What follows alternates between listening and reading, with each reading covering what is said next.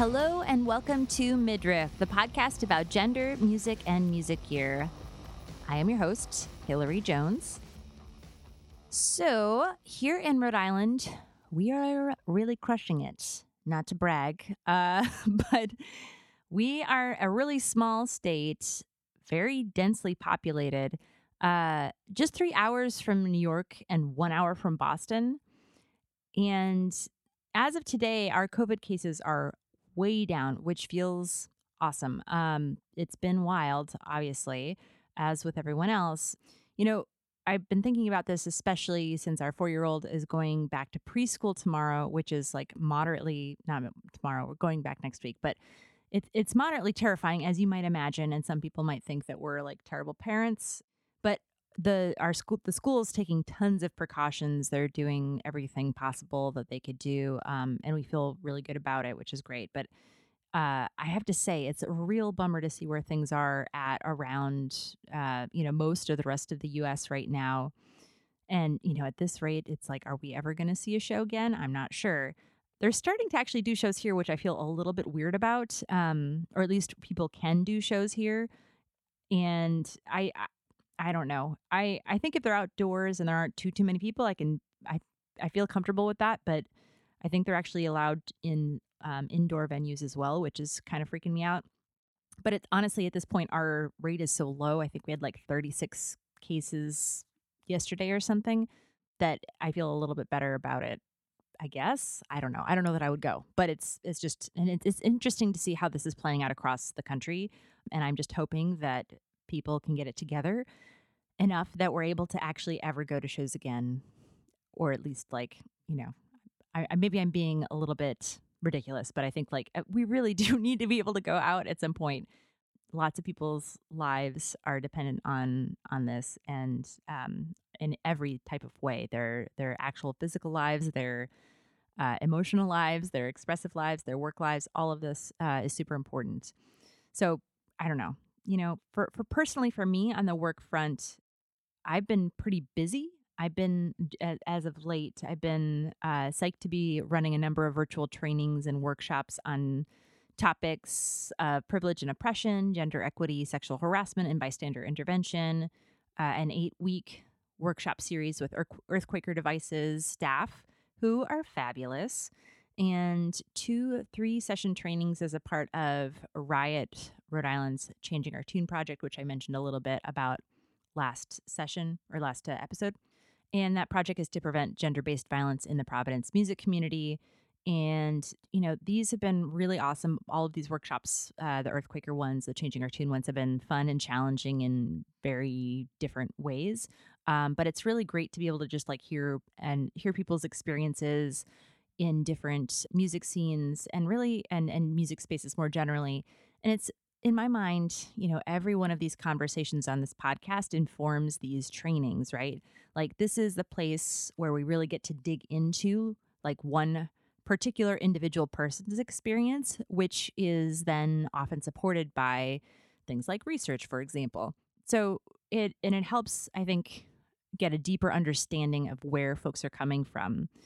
And it really sort of like puts a face to like any data points that people might you know use and um, and a better importance of like the work and making change more broadly right and if you stick around after the interview i'll share more about the importance of making change at all levels you know one implicit bias training isn't going to cut it if all of the structures and power dynamics that cause the bias and the oppression in the first place are still there right so all right anyway speaking of the interview.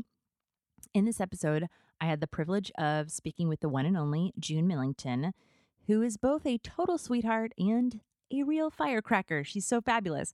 Uh, if you aren't familiar with her, she is uh, uh, the guitarist in the seminal rock band Fanny, which she formed with her sister Jean. Um, and they were the first all female band signed to a major label, Reprise Records, in 1969 and you know they played with like the kinks they performed on the tonight show they even had like a you know two top 20 top 40 singles on billboard's hot 100 boom uh, after fanny disbanded in 1975 she went on to like a million other musical projects and endeavors writing producing and eventually started the Institute for Musical Arts, or the IMA, in 1986 with her partner, Ann Hackler. And, you know, the IMA was sort of the precursor to the Girls Rock Camp movement. So the, that didn't start until like 2001. So this is like way before that. And they have a barn and recording studio, huge overnight practice space or camp space. It is very cool. Um, June talks about the camp some, and then also, of course, about some of her early experiences as, as a musician. She is really on fire, and like, I think you're really going to like this conversation. She's so fabulous. If you listen to the podcast and you like it, please rate and review it on Apple Podcasts so more people can hear about it. You can, of course, find uh, Midriff on Instagram, on Facebook to follow along as well. All right. So let's head into our conversation with June Millington.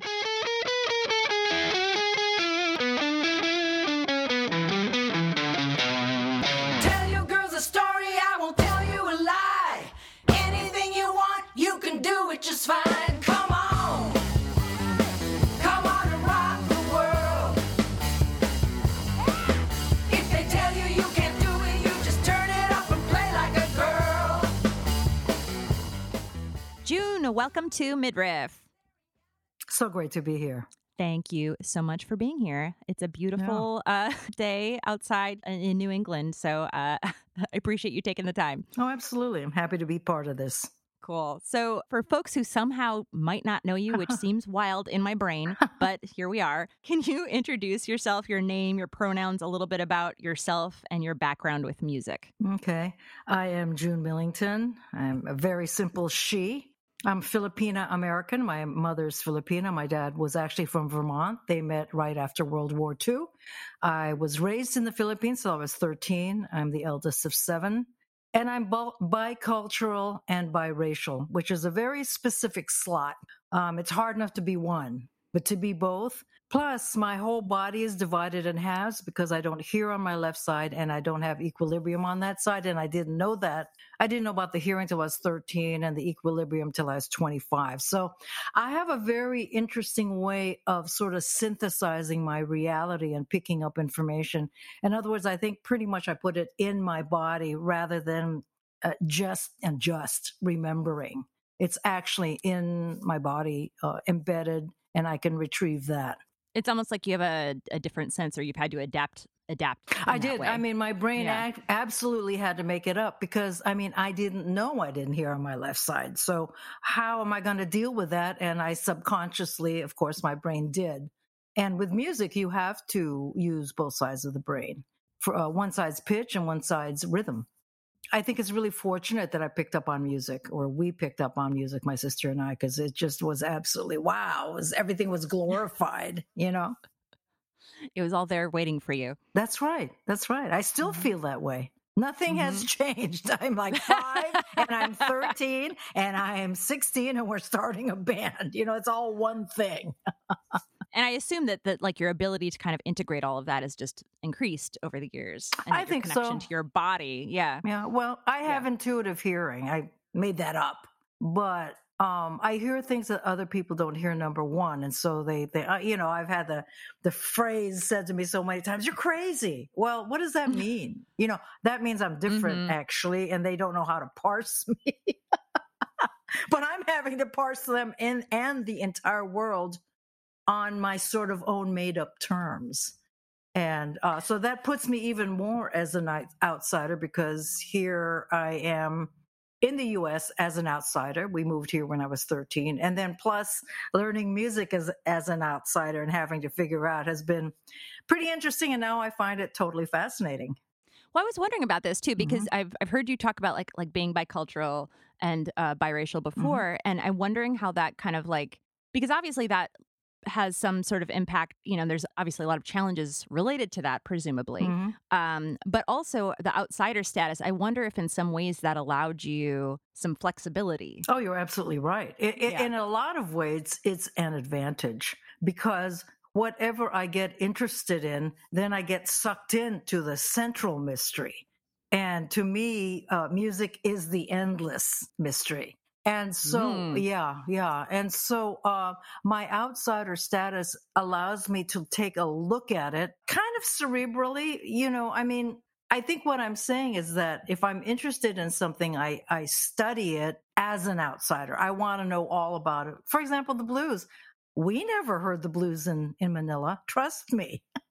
that was mm-hmm. the last thing I was thinking about in the Philippines. So learning about blues and learning about uh, the America, what I consider our best export, which is music, original music, mm-hmm. has is it just holds endless fascination for me and i'm really kind of glad that i was so shy because i was bicultural so i didn't have very many friends. Nobody except my sister and family understood our exact problem. Me and jean were actually the, the closest in that so uh you know as an outsider i didn't speak very much i was very shy so music allowed me uh, an entree into having conversation. And then I could get louder once I got into lead guitar. I could keep turning up. And as I turned up, I understood the contours of what I was doing. You know, and that's one of the things that I pass on in our rock and roll girls camps. You don't have to be super loud to have a loud presence. That's another thing. Right. So you can express yourself in in in uh a well shaped, contoured way. It's your sound, it's your language. And I have chosen my language, you know. A lot of people mm-hmm. seem to like it. So I'm I'm really happy about that, you know, because I, I feel like I do sort of have my own sort of hilltop that I beam from. You know, this is my hilltop. It's the June Millington uh, hilltop. Can you deal with it? It's interesting too because I, I think the the shyness piece too is mm-hmm. fascinating to me and i feel like a lot of musicians have this thing where it's like mm-hmm. they they they they feel like either as an outsider or somebody who's shy or something like that and then yeah. music provides this sort of like tool or it facilitates like a progression of some sort because obviously you're not shy now how has that uh, progressed over the years well uh, i would put key in in place of the word tool so mm. once the key was in that lock and I turned it, or we turned it. Me and my sister uh, were on the musical journey together always.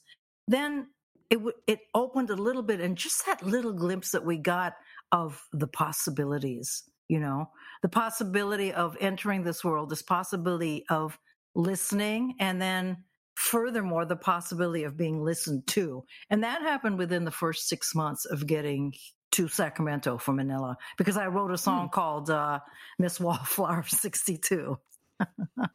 and uh, that so was that you? Was, we got yes, we got here in 61 and we did that at the junior high uh, you know, teen show, variety show with two other girls. It was four girls singing, Here I am by the wall again, waiting for this dance. And let me tell you, people would stop me in the hall and say, I really like that. And then just rush on. The way they do now when they just stop me in the store or on the street or wherever when I could go out and they say, I love your hair and just rush on, you know?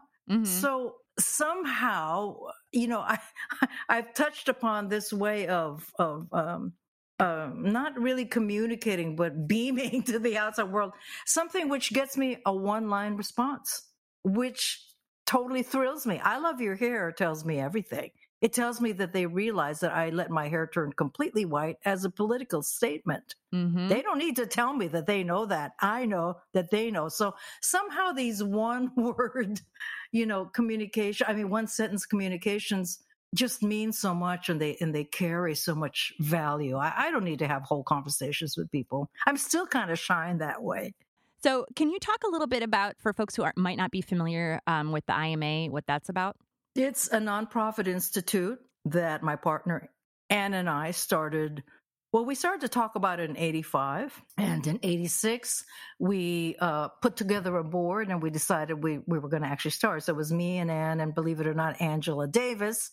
So from right there, you can tell that we're totally subversive organization. and Roma Baran, who is Laurie Anderson's producer, so when you think of Roma, she's been on from the jump. Uh, I called her. Somebody said, hey, "You should get get a hold of Roma Baran," and I called her. She said yes right away. But when you think about what she's contributed to music in terms of, I think she's as, as important as Thomas Dolby, but of hmm. course mm. is not spoken of. Sure, very much.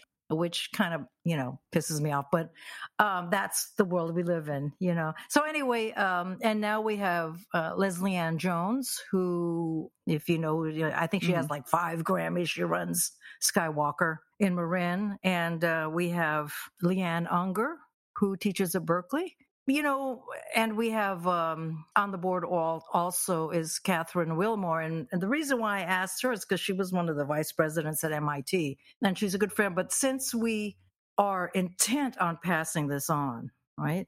It, it just seemed so, uh, it, you know, it seemed incumbent to learn about how, about institutional memory. For sure. hmm I'm really interested because you, I don't think you can just say, "Oh, we're going to hand this down to the future gener- the next generation." hmm Yeah, there are a number of steps you actually have to do. you have to be yeah. systemic for sure. Yeah. That's Mhm. right. So we exist to help all women in music in any way we can, and that's a huge, broad statement. And for that reason, most of the people whom we women we talked to about it in the beginning said, "Oh no, that's too big. You just can't. You know, you have to." contain it or something like that but i'm not the type of person to, to be contained hmm and fortunately ann uh, you know uh, had the same idea so we continued that so the, the thing is is to help all women in music in whatever w- way we can in the moment and let me tell you that was a big thing to learn because you know you want to do everything all at once. You hmm want to do all these classes all at once. You want to buy a, a, an old school that's unused and start classes you know but actually within a couple of years i came up with this um, mantra of my own which was do what you can when you can. Hmm so that means you have to actually we get back to listening. You have to listen to what people are saying that they need and it totally has worked for us because you know 86 to now we're we're i think bigger and stronger than ever. We planted the seed we watered it we definitely give it food and nourishment and now we have all these girls who we didn't start off with our rock and roll girls camps by the way. That Mhm. was not even an inkling in, in our minds. But when we bought this property here in goshen massachusetts in 2001 all of a sudden oh yeah we we could do this we could do that you know How did you? So you started in California and then you moved to Mass, right? actually we started in amherst because ann was Oh, the director Okay. Got it. director of the women's center at hampshire yeah Got it. Okay. Okay. Got it. Yeah. Yeah. And then So- we moved, we didn't do any programming here. Then we moved to California because I wanted to be near my family. Mhm. And that's when we expanded. And uh, we, IMA West ended up being in Bodega, California. We could see the steeple or the church where Suzanne Pleshette had her eyes pecked out in the movie The Birds. Whoa. That's Bodega. That's Bodega. it looks exactly the same. So rock and roll. That's a fabulous story. Uh-huh, uh-huh. How has quarantine affected IMA's programming? So I know you're all doing these live streams. Mhm. What else is happening? Mhm. What do you? What? How has this put a hitch in things? Yeah, well, we are switching to virtual camps this summer. And as I know you know from just doing this podcast, that Mhm. is a huge undertaking. We can't do it in person right now. I mean, there the barn is, you know, with two recording studios and all Right. that equipment, but we can't do that right now. So we're switching. We're doing them. Actually, we're not doing as many. We used to have five per summer. Now we're going to have one preteen, one teen, and one recording camp. That makes sense. So that what is what we are working on, you know, pretty much night and day right, Right. now. I feel like everybody's doing this like transition to virtual. It's just so much work. So much work. Yeah. It's incredible. Right. You know, and in some way you think, really? Are we how can we do this? How do we translate the experience of, for example, me, Mhm. um, you know, because I'm kind of infamous as a lead guitar player or a member of Fanny, right? Mhm. And we were out there, we popped out in the musical fields quite a while ago. Uh, first band Jean and I started was in late 64. So, you know, we, we were in LA with a record deal by 69. So, so, but standing in front of the girls and passing on that direct transmission is, I feel, one of the reasons I'm on this earth. right.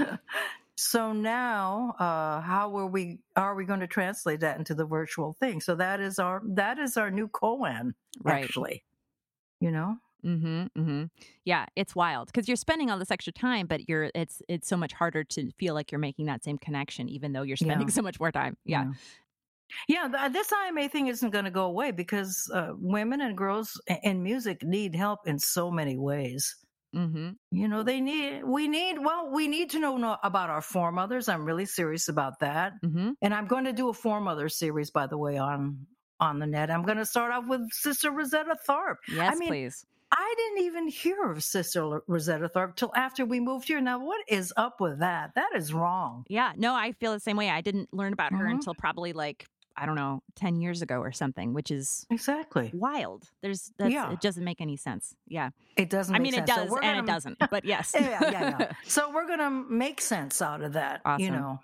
So uh, you know, passing on what was before and helping the girls enable themselves to tap into their own creativity because one of the things of course that you notice if you're going to do rock and roll girls camp and you guys do girls rock you you know that they walk in scared number 1 most of them don't know each other. Mm-hmm. maybe a couple of with friends but they they have to get to know each other as a group and they have to learn um, to navigate uh, the musical world which is a very kind of spiritual world Mm. you know in, in some ways you need to know the markers you need to know where one is of the beat and you need to know where one is of the chord and one is of the key Mhm. those are the three things i teach basically in my class Mhm. which is uh, music as a second language. So yes, then, but then how do you create from there? Because it's not, this is not like you go into school and class, you write down, you know, Right. one plus one equals two. You have to experience something else. So that is the waking up that we are in, engaged in.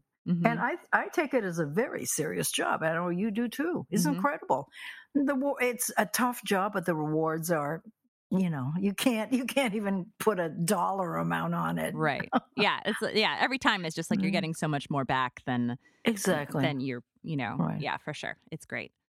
You've told you've talked a lot about like your transition musically about like going from uke to acoustic guitar to Mhm. electric guitar and sort of Mhm. like having that progression at at camp i'm wondering because over the last like i don't know i would say 10 years or so the uke has really come back again it's had like a, oh a, boy, a resurgence right Yeah. I Mhm. remember the first couple of years of camp, or a couple of years in into camp, when everyone was just carrying around a uke, and so Mhm. and initially I was like, "What is this about?" And I and then I realized, like, as you have talked about, like this the ease of entry of the uke. Do you have you seen this Mhm. transition with with the uke acoustic electric at your camps? Oh, absolutely. And it, it mirrors our own experience in the Philippines. We picked up a Mhm. uke at like eight, nine, you know, one of our cousins had one or an uncle.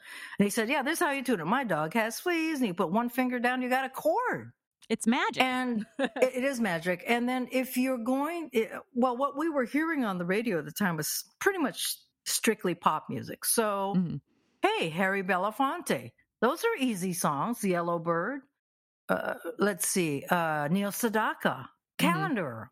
I love, I love, I love my calendar girl. You know, and if you know one, six, four, five, basically you got pop music right there. Then you Right. just take out the six, one, four, five. You got funk and um the blues, you know, rock and roll. If you just have one, the one, let's say a minor chord, not minor or major. Well, you've got uh, I am everyday people. That is one chord, people you mm-hmm, know, Mhm, or mm-hmm. just a whole bunch of funk tunes.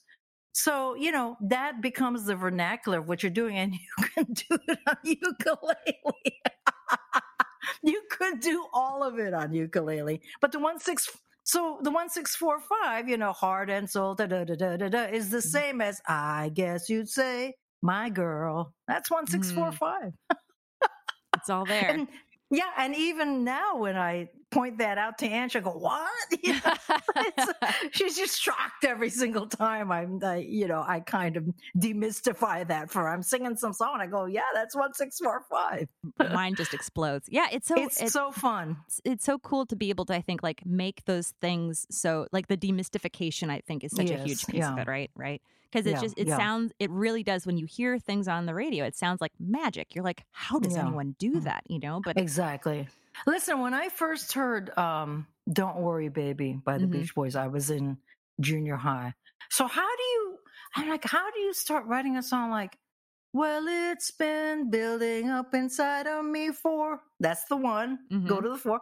Oh, I don't know to five.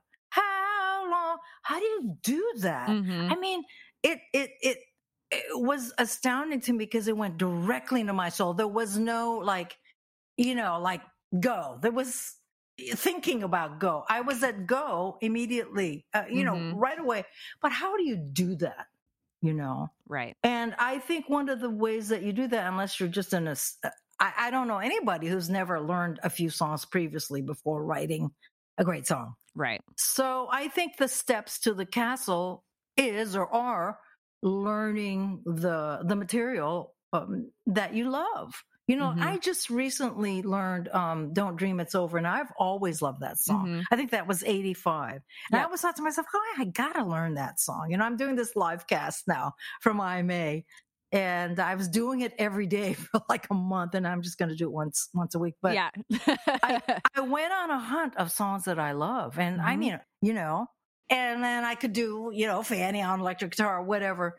But the fact is, I really have that book that I can reference all the time and realize, oh my gosh, you know, Calendar Girl is way in there. It, it, it walks through walls. Music literally walks through hall, walls into your hearts, joins us all together, and just keeps going in community. In How- community. and it's like it's like it provides this sort of yeah like a cultural reference that people can share and, and Yeah. all of that yeah for sure so that gets to the access part right because that's part of what you're doing is providing Yeah. access through the Yes. programming and so if some people Yeah. feel like they're not able to access that then that's that's a problem right Yeah, and one thing that I noticed, for example, a lot of the girls who come in and they've had, let's say, a couple of guitar lessons, yet they haven't gotten that piece of linking all these songs through the ages. Like, yeah, that's the one six four five. Like, Mm. sort of having an overview, and you do these intuitive leaps of the mind. It sort of gives you a way to do that, and and, and bing, you know, yeah, wow and i feel like that is so valuable you know you you do the you know you're jumping over tall buildings right with Yeah. just a couple pieces of information hmm It's like it's like you hear this um this music on the radio or whatever, and you feel this connection to it. You feel like it's Mhm. representing you,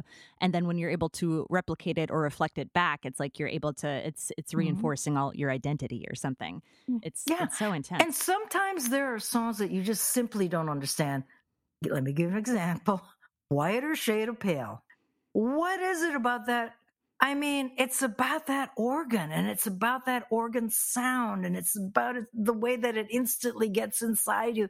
Nobody understands all the words to Whiter Shade of Pale, yet it's one of the edifices of rock music. Let's Mhm. face it. It's Right. so important. so what what role then does music gear play in that process? Well, you know, the the music gear can either enhance or be part of your oral message. Mhm. Okay. A U R A L. so so for example if you're playing electric guitar right Mhm. i always tell people you know you ought to be spending hour after hour learning your guitar you know all the settings and all the little sounds you can do with your amp you should get to the top of the mountain with that you should know it and and allow it to when when you do that then you can allow it to surprise you. Mhm. You know like all of a sudden you get some sound wow i didn't know i could do that. Wow. All of a sudden i'm playing everyday people and there's like a new bounce to it you know? So you got to put in the time and i think your gear is sort of it gives you the color and the fabric of your clothing. You're going to put that clothing on you want to look good. You want to feel good. You want to impress people. Well hello right? Mhm. get with it. Get with it because you don't just dress yourselves out of just whatever right? You don't pick up rags on the street and go this is great. Now i'm going to impress people right? So you have to put time into it and i i totally believe that that is part of the the key to having an a musical alphabet Mhm. it is part of what you put together you know Yeah. Well, and it's and I think it's also like when you really learn your instrument, it, it allows that comfort level where you can kind of pop in and do things in a way that Mhm. feels you know more natural. But also when you're pl- like when you you realize that when you play different instruments or you try something a little bit different, that it can elicit Mhm. a totally different musical response in yourself, right? Absolutely. Absolutely. And the thing is, you know, I, I was talking about electric guitar, yes, Mhm. electric guitar and an amp, but you know, with an acoustic guitar, same thing, Mhm. you know. So they allow you to have an, an just an edge with yourself. Mm-hmm. when you're surprising yourself or you're being surprised, that is just the best, Mm-hmm. you know. And I love those moments, and and it there we go back into like the doma- monastic discipline that I sort of conceived that when I thought I wanted to be a nun in the Philippines. you you know you have to get into that monastic place it's your space so you got to go into it it's not like necessarily that somebody can show you yeah they can show you but you have to experience it. And in order to experience it you have to put in the time. Yeah. so that's very important. That's actually it's like you know it's doing homework actually Well, it's like anybody that has like a really intense like yoga practice or something. It's like you're Yeah, getting yeah. to this state where you're able to. I don't. I don't do yoga, but but for folks who do, Mhm, like it feels mhm. like you have this ongoing practice and allows you to connect to yourself in a different way, in the way that like Mhm. the ongoing practice with music can. Like obviously you're learning the skills while it's happening, but you're also connecting. I think in a different way to yourself. Yeah, and since I pretty much, I mean, I play a lot of instruments, but guitar is what I focus on. So Mhm. let's think of it as yoga of the fretboard. Mhm.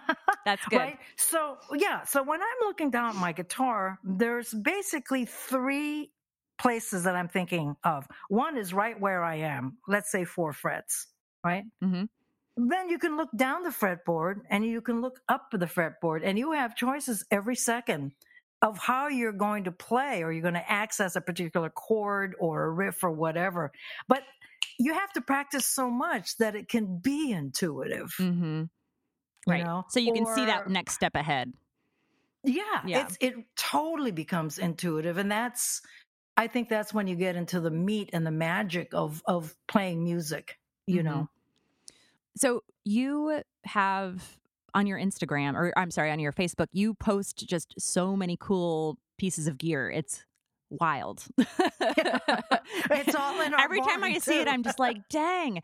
Uh, yeah, yeah. Do you have a particular setup that you kind of see yourself gravitating to at this point, like a amp or a guitar, pedals, whatever?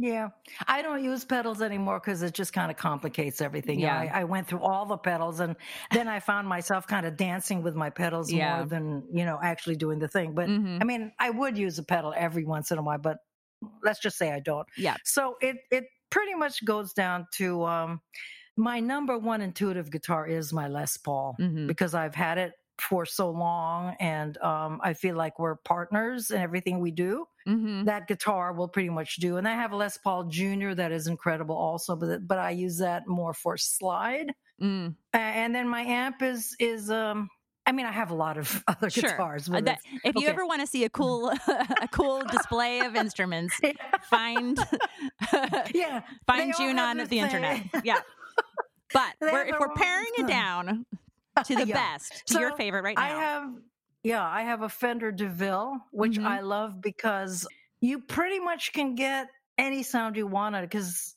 there's one pedal, and so there's clean, there's crunch, and there's overdrive. hmm So you can set your amp to sort of service all those three with one pedal. Yep. And then of course I can change, you know, I can make the overdrive more overdrive to make it kind of more Jimi Hendrix y if Is I that a want to. hot? Is that a hot rod Deville?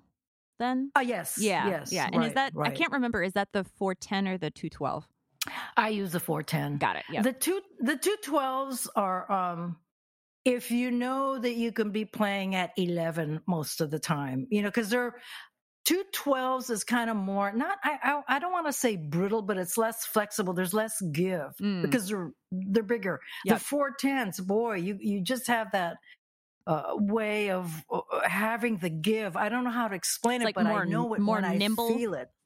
Well, that's another way to put it I don't know. you know but um it just it just gives you a, a, a warmer sound while being just as tough Nice. Yeah. I I have never played a 410 before, um, but I have definitely found myself falling in love with like a um super reverb or you know things like that in the past and I think oh yeah if I if I were using it just for myself in my house, I think I would probably Mm-hmm. definitely that would be like my, a dream amp to have for sure. Well, with the super reverb, you pretty much need to have pedals if you want to Yeah. have completely different contour. I, I mean, I have a super reverb Mhm. here, and I'll only use it for certain things because it has a certain sound. Yep. But I, I, I use that hot rod DeVille because of the instant Because of the flexibility. and that's flexibility, yeah. Really. Yeah, and I've been playing for so long that I I know how to access it and make it work. Mhm. You know, I mean, if I'm recording or whatever, I, I might you know I might get more choosy. I have a, a brown tweed amp, the a Fender that I had in Fanny, believe it or not. Mm. It basically has one, you know, one volume. Yep, one knob. Yep. Yeah. So if I want to get that certain sound, sure, I'll uh, plug into that Right. and turn it up. And you know, we have a huge barn with high ceilings, and we can push a lot of air. That must sound amazing. And so also you gotta you gotta know what you're pushing. You gotta know the size of your room. You gotta know Mhm. how the amp will sound in in a church, in a barn, in Yep. a club, in a in a small intimate living room space. You know, I Mhm. don't think I would bring that hot rod into a, a, a small living room concert. I mean, Mhm. I could, but you know, Yeah. that's a little. but even having that knowledge of like how do I have them have the amp match the particular room? Um, you know, yeah, yeah, where in the where in the room do I put the amp in relation to the rest of the band in relation to everything else? Yeah, it's like exactly. there's so many Well, different pieces. Well, I'm kind of I have my slot with that because I'm deaf in my left ear, so I'm always on the left Mm. side of the stage. If you notice on all the Fanny videos or pretty much any performance that you can see of me, I'm on the left side of the stage. The reason for that is um, actually because of the way that my brain wired. I don't really see the left side that much. I mean, yes, I see it. I have two eyes, but uh, everything is skewed to the right. Mhm. So I I want to feel people on my right. I want to feel the bass. I want to feel the percussion. You know, Mm-hmm. if they're on my left, yeah, it's it, it's I can make it work. You know, but You're not getting I the full it. experience. Yeah, exactly. You know, I must say that having Richard Perry as our first full on producer, um, I'm so excited. Um, You're so vain, Fanny, of course, um, Mhm. Stoney End by I mean, on and on and on. Well, he he trained us. He taught us how to record. Hmm. And that was when you only had you only started off with four tracks so you know if you're going to sing with three harmonies which we did an awful lot so you had to position yourself around the mic you had to practice the Mhm. positioning you had to know that the low part was going to be slightly lost in the mix so the low part came in a little bit uh, more so then you know when you mixed it it would have a chance of being heard all that kind of stuff so Yep. I'm I'm attuned to all that. So the recording techniques, as you know, as dictated in the early days of tape and four track, Mhm. really translate well to now because I so appreciate Save As. Oh, Right. I mean, I love Save As. do you do you have a tape set up in your studio or no? Well, we have one that hasn't been hooked up yet. I mean, Mhm. we've pretty much been been digital since the uh, end of the '90s. Yeah. But uh, we got an SSL donated by uh, Berklee School of Music through Leanne Ungar, and so and then we recently had some tape machines donated. But with people not being able to come here, we haven't been able to Right. hook them up. Not not a huge uh, push right now for that. it's okay. It's on. You know, we do just fine. yeah. Uh, Mhm. So as far as your connection with gear, as far as like gender and identities and things like that, how has that worked out Mhm. for you? Well, it's been a super long process. You know, you can only imagine what it was like to go into a music store in 1964. I can only imagine. First of all, Yeah. yeah. you can only people cannot. I, I get asked a lot of questions. I have to ask ask them to re, rephrase the question because it doesn't apply to the '60s. Right. For example, you know, Mhm. You know, it was a double edged sword because number one, they just assumed you weren't going to be playing that, you know. Mhm. But then you could kind of, you know, kind of stick your head into these little music rooms in your mind and start learning what what what it was about the only people to get information from was guys. So I had to be really careful. I had to find the right guys to ask questions, you know, to and get Mhm. information from. So I would say there were some in the early days, there were some really nice guys in Sacramento who shared information with me. But once we got to LA, that is when it all changed because I started to meet all these great players. So Mhm. you know, I, I became really good friends with Skunk Baxter and Lowell George. Um, even the pedal steel player, Sneaky Pete. I made a point to to become friends with him. hmm Um, Elliot Randall of Randall's Island, Kent Henry, who was a replacement guitar player in Steppenwolf, uh, from whom I got that Les Paul. I didn't Oh. even want to buy it. What He- year? he What year is that? What year is that Les Paul, by the way? That Les Paul is a um, 57. Dang. So it's like that's like an actual Black Beauty, right? It's not black; it's a sunburst. Oh, but- is it? Okay. yeah. For whatever reason, and I, maybe I've just seen black and white pictures, and it so it looked black to me. But anyway, yes. yeah, yeah. And the, the color has changed over the years, Yeah. you know, because I, you know, but um, so I had some mods done on that by Skunk, who was my guitar repairman. I didn't even know he played guitar. Lowell Mm-hmm. Oh, wow. told me to go, you know, visit this guy, and uh, and I did. And he was so excitable. I mean, he he talked me into putting a, a master volume pedal on it, which is really great because now you can do kind of that pedal steel sound. Oh or- yeah. hmm it's it's unique. It's unique, hmm and uh, doing it without a pedal, and and also he talked me into putting bass frets on my Strat. I'm like bass frets, you know. I was really reluctant to go for that. He said, "Yeah, you'll be able to move faster," Mm. and that was the magic phrase. So I let him do it, and you know what? He was right. Are bass frets like? Because I know like a super jumbo fret is like you know a lot of the shredders Well, will use that- those, but right, but they're lower. They're lower on the fretboard, so you really can.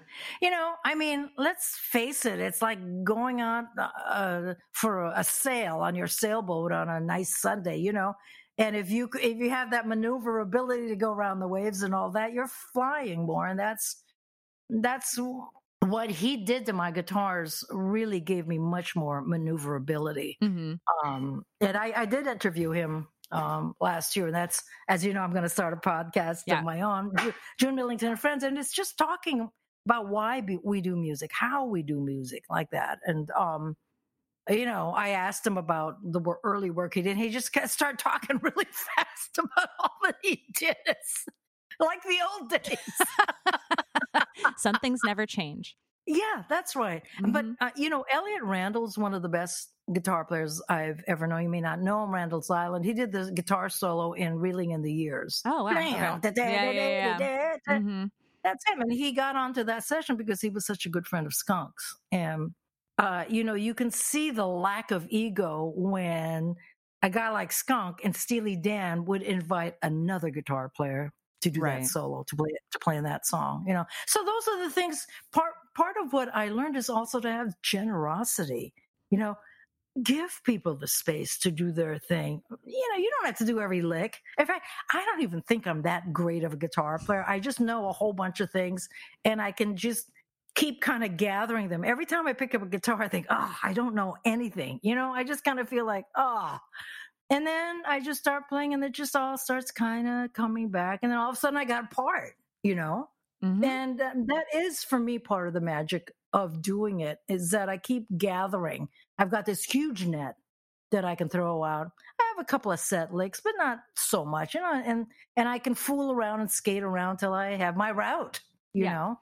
It's like you have like a, a lick library in your brain, and you can just pull from it whenever you need to. take a take take one out for a little while.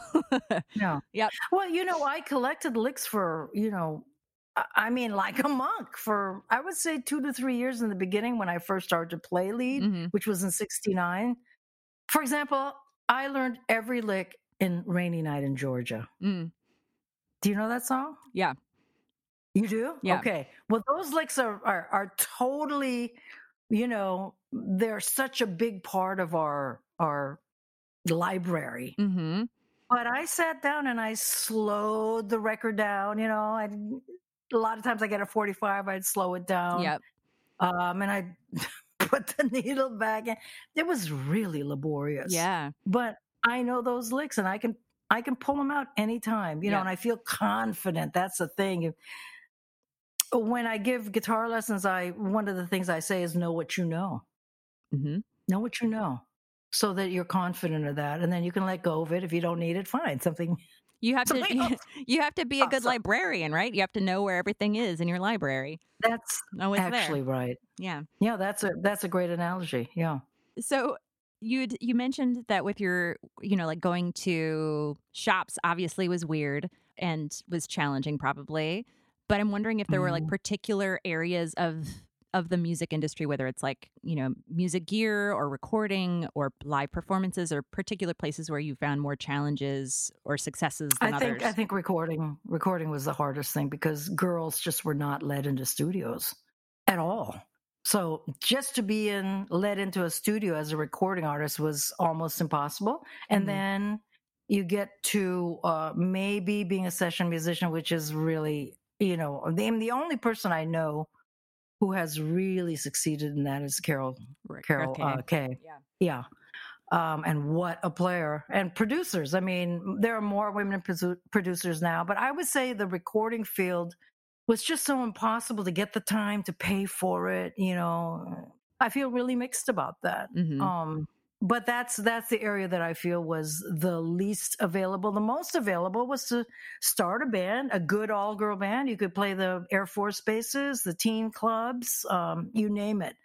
Once um, we got past, you know, going to a record um, um, uh, music store and buying the gear, and we learned how to use the gear ourselves, then we were flying Mhm. you know but the recording industry no it's i mean $500 an hour was what uh, i you know i was paying at the Automatt um, when i produced holly near or Cris Williamson $500 an hour. And if you got a deal maybe they go down to 300 Right. but, you know figure that that out per minute. That's a lot of pressure as a producer uh, you know because i produce those records. Mhm. so i had to make the deal and then i had to get to work. Mhm. and uh, I think, you know, because we, um, our formative years were in the Philippines, I really know how to organize and, and work and do the homework and et cetera. Those habits are really useful, I feel, in the music industry. Yeah. Because you should be organized and you should be able to organize your time. Do you think that that played into, you know, because there's the stereotype about musicians, right? mhm. it seems like you're Yes. saying that that your personality or your your what you learned when you were younger led to maybe more success because you you you defied that stereotype. Yeah, and I would say, you know, there's two things. One is that I have a default setting on, in my body in that I don't have hearing or equilibrium on one side. Mhm. Therefore, I can't really drink, smoke cigarettes, and do a lot of drugs. Yeah. And Let's, that's not to say that I didn't try. And that's not to say that I am not wild in my own way, Sure. but I have a way of pulling myself back.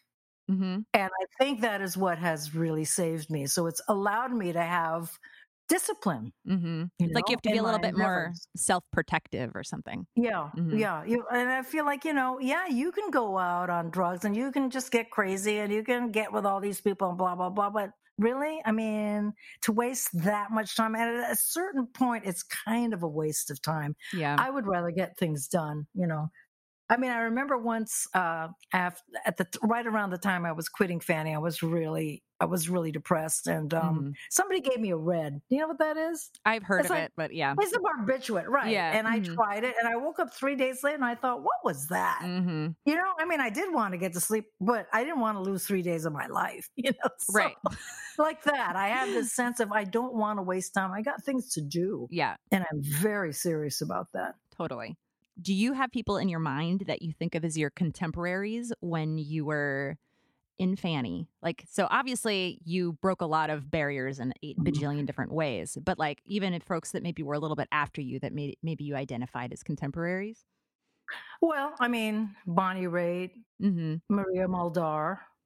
You know, so there were a lot of folks that I ran into. I I, I love the band ISIS. I, I did Mhm. an uh, an album with Birtha was incredible. Birtha was incredible. I thought I could never even stand close to that guitar player. You know, I always had a sense of, oh, I'm never going to be good enough. You know, that was my my sense of it. And uh, you know, as far as I could tell, they were a gay band or a bi band. So there Mhm. was a lot of company. Mm-hmm. So, you know, at, at IMA, like you have a lot of girls, and I'm obviously with with Girls Rock Camps, I'm familiar with this as well. But I'm wondering if you can talk Yeah. a little bit about the power of collaboration in its Mhm. connection to feminism. Um, one thing that I'll say is that um, I, I already knew this because I've been through it in the 60s that girls in a band are a force to be reckoned with. do not fuck with girls in a band Mhm. because they are a pod, you know? and Uh-huh. and they got estrogen fever baby and really you can't you know if they are if they represent that that's stronger than just about anything else on earth and i mean that sincere just look at moms for heaven's sake you're a mom you Uh-huh. know and, and Anne was amazed after the first year or two. She realized that bands that were starting in our camps, these women were seriously empowered. Now, I hadn't thought of it that way because I just lived it. You know what I'm saying? It just kind of, you're flinging yourself on the universe. But that has been a revelation for her. And that has been a centerpiece to our, you know, what we encourage here. If girls start in a band, but they don't have the gear, we'll lend them the gear. Right. Oh, yeah. If they want to have a lesson outside of camp, I'm happy to do that. So, you know, uh, that's an important piece of it. hmm When you've got wor- girls walking down the street together, they're so much safer, aren't they? So you have that camaraderie, you have that community, and there's a certain understanding that unless you are in it and know what it is, you can't really say. You got to feel it, and they're feeling it. And one thing I noticed um, is that if all of a sudden I see the girls touching each other's each other's hair and speaking in those kind of tones and they're tattooing, Mm. they're drawing on each other's bodies or their guitars. Now you're getting into something that is really, really important. They don't get to do that in school so much, you know, because yeah, uh, you're competing with other girls. You're you're not supposed to touch other girls, you know, all that kind of, you know, the, the taboos. But here at camp, they can talk about anything they want, and they can pretty much do anything they want aside from hurting each other or scarring themselves. We're not so into that. I'm also wondering, did you experience any uh, like was there sort of like competition that was kind of pushed on you with other women as you were, you know? Oh, Yeah. yes. Oh, yeah. Yeah. And I think that was part of our, you know, the stri- uh, we were striving to succeed. And part of it was to beat everyone Mhm. else out. But I think all bands have that, you know, that sort of ambition Mhm. because, uh, really, you shouldn't be in a band if you don't have that kind of edge, uh, kind of thing. I remember. Can I just give a an anecdote? Uh, May Pang is a good friend of mine, and as you know, she was with uh, John John Lennon for uh, three years or so. And she said, you know, uh, John would hear a new artist, and he would say, "Not going to make it, not hungry enough, not not competitive enough."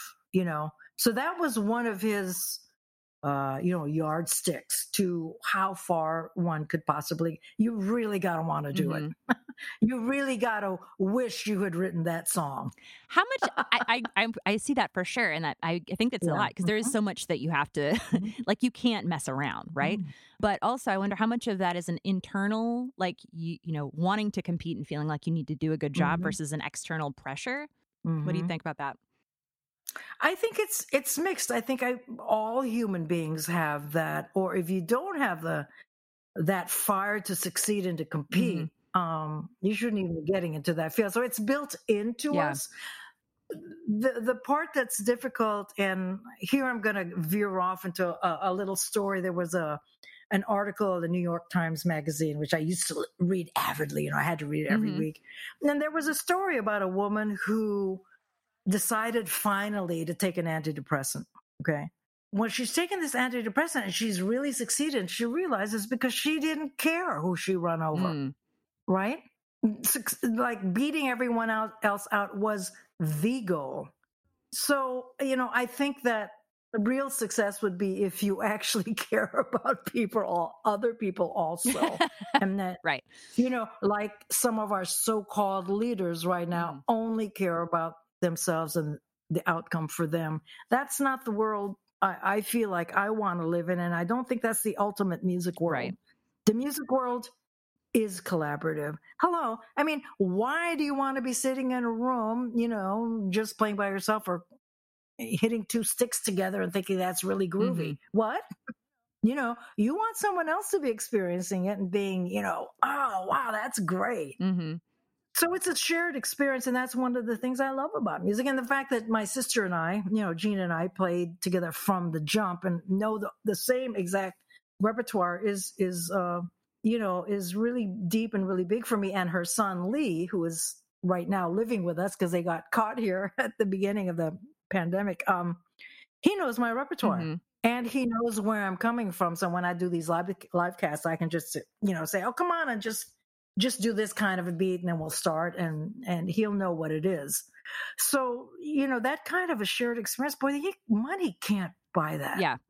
Now you can play in an orchestra, right? And you can play Brahms and Mahler and whatever. Those are written down works. But when you're when you're out on the tightrope and you're you're creating it in the second in that second it's a whole other experience and that's what i talk about a lot when i have conversations with my musicians musician friends you got to be willing to fail hmm and that is a big part of our camps of what I teach, you know. Be willing to fail because there's also always that next moment. Right. And I've done enough gigs to know that you can be as rehearsed and as practiced and have all the right gear, the roadies, the PA, blah, blah, blah. You play the same thing one night as the next night, and one of them is a huge success, and the other one is you didn't turn on the audience. What was it? Who mm-hmm. knows? It's the same darn thing. You just did the same thing. Yeah, I, I the having that connection though that you're talking about, like so both having that connection to the other players, like is where the real magic is at, and I Mhm. feel like that's part of the the nice thing about playing live too, because it's like there is that little like you're on that tightrope, right? Something might fall off, you know, like or it could be totally, Yeah. you know, like beautiful and magical, and you never know how it's going to go. If it Yeah. came out exactly, Well, you have to trust your bandmates and the Yeah. audience because, uh, you know, one of the things I tell the girls at our camps is believe me, the audience does not want you to fail. Because if you fail, they mm-hmm. fail. They're on your side. You got to believe that they want you to succeed. Even if you stumble and you pick yourself up and keep going, they love that. Mm-hmm. So, what I'm saying is, music, in a way, you teaches you how to develop trust. You have trust with one person, then you'll have it with three, maybe more. Then you'll have it with hundreds of people in your mm-hmm. audience. You're all trusting you're going to have a common experience that's going to elevate you and make you feel better. And I love that about music. It really does teach you about trust. I know doing these girls' camps here has completely retaught me the value of mm-hmm. trust. You can't do without it, really. You know? Uh, all right, so we're getting a little bit towards the end of the conversation here. Um, I did want to, in moving that towards the end, if you were speaking to somebody in the music gear industry or in the in music industry more broadly who wanted to Mhm. make change around gender, around racism, sexism, heterosexism, what would you tell them? You know, I don't really know how to approach a, a, a big picture thing on that. What I do know is if somebody tells me the truth and they're being honest and authentic, and I find out that that's who they are, what I'm saying is just do the next best thing for you and everyone else. I mean, you have to try. You have to try. You have to give people the space to be who they are. That was the only thing that gave me uh, a chance because no one was going to accept me. I didn't even know I was half deaf, so I didn't know I was, you know, what what do you call not debilitated, but uh, The, you- you had a disability. yes, Yeah. and it's hidden. I have a hidden Right. disability because people can't tell. People cannot tell, and I'm not trying to hide it. So, you know, having had the opportunity to just present myself how I am and find enough people to accept me, to accept that. You don't have to like it, accept it. Um, what else is coming up now for you and for IMA? Uh, I'm doing the podcast series and the virtual camps, as we mentioned. But the thing that uh, I, we haven't talked about is I'm turning my book into an audio Oh, book. cool. Are you recording And, it? Yeah. So Cool. Yeah, yeah, in the studio, and I'm doing all the narration and the foley and creating musical files or finding stuff from before because I'm kind of a, I am, I've been a, a an sort of uh, an archivist for a really long time, and then I found out that my father's mother was a real archivist. In fact, Pete Seeger got all the songs for his first album from her. What? Songs of Appalachia. Wow. Uh-huh. Songs of Appalachia. She was a serious archivist. And so I've got all that. I've got cassettes of the Svelts and I've got rehearsals of Fanny and all this stuff. So whenever I want everything, anything, I just kind of just go look into my files and I can. So uh, Anne thinks that that's actually my most important work because everything that I've learned goes into it. I can record it, I can narrate Yeah. it, I can blah blah blah. So that's exciting. And I'm uh, after I start putting out the podcast and the Four Mothers series, I'll probably start putting out the the audiobook. So that's pretty big. That's huge. You know? Yeah. And that's it's such a I feel like it's like a really a gift to have that uh piece of you know musical history available you know in multiple different formats and have the the audio connected to that and everything all right Yeah. so uh june how can listeners stay in contact with you or hear more from you Um, well, they can definitely go to the IMA website, ima.org, and uh, June Millington at gmail.com. Should I give you the IMA phone number? It's on the website. uh your social security number and yeah Yeah, yeah, yeah. I'm on Facebook, so um, I have two pages on Facebook. So actually, three: Play Like a Girl and two June Millington. So you can, you can find you're me. around You can find Yeah. me. Yeah, I am. I really am. awesome this has been great thank you so so much for taking the time june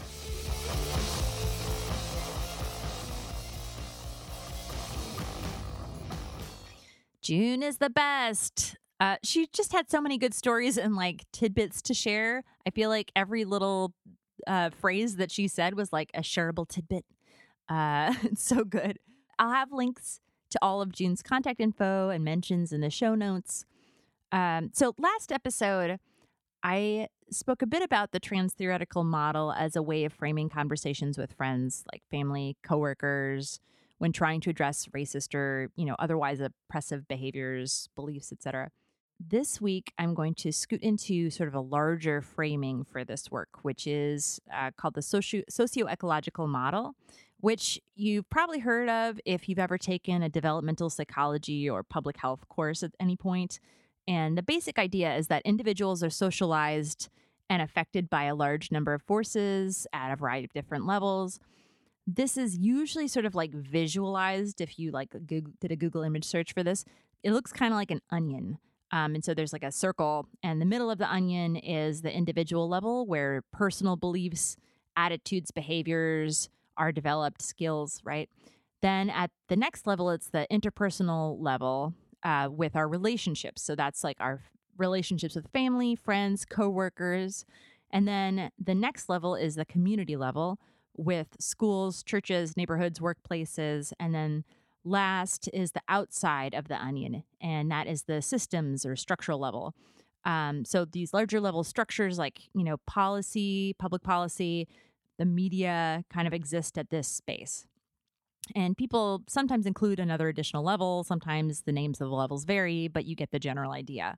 So the model originally came out of work by Urie Bronfenbrenner, who was a developmental psychologist, and he created the framework in 1979 as a way to think about child development and the forces of influence on children as they are developing. Um, but it has since been adapted and used in a whole bunch of different spaces. So, what does this have to do with making change, you might ask? Well, people in community psychology, public health, activism, and other fields recognize that in order to make change, you have to do it systemically and you have to do it across all levels of this ecosystem, right? Every single one. So, individual, relationship, community, systems, and structural, right? Uh, so, you know, the unfortunate thing is that a lot of the conversations and work is really just focused on one level, and that's the individual level. So, and I mentioned this last episode briefly as well, but, you know, when we're talking about how we make change around, you know, change our personal attitudes, beliefs, and behaviors, that's that's what we're talking about. And when people are providing folks with implicit, implicit bias training, as I mentioned, that's what we're talking about. You only, you know, you often only only hear about companies providing implicit bias trainings, and then people are shocked, shocked that there are still problems, and saying that the the trainings don't work. So, you know, first of all, those trainings usually aren't extensive enough or holistic enough to work but they mostly don't work because they aren't paired with like all of these other uh, levels right so you're not you're not hitting the relationship level the community level structure level uh, and that's the major problem so like did you address the hierarchy in the system the power dynamics did you address the culture of the space the written and unwritten like policies expectations trust relationship building, community communications between between employees, right? Like so if you're not addressing all of this other stuff, if none of that changes, then it doesn't matter how good your training is. It's not going to make long-lasting change, right? You know, so if you want to learn more about the socio-ecological model, which is fabulous, I'll add a link in the show notes so you can read about it to your heart's content. Um, I think it's really good also to just look it up to see a picture and really visualize how it works. So, uh, thank you for listening to all of that. Um, if you want to get in contact, definitely reach out to me uh, via the website, which is hilarybjones.com slash midriff podcast. I would love to talk to you. So thanks again, and uh, we'll check in with you soon.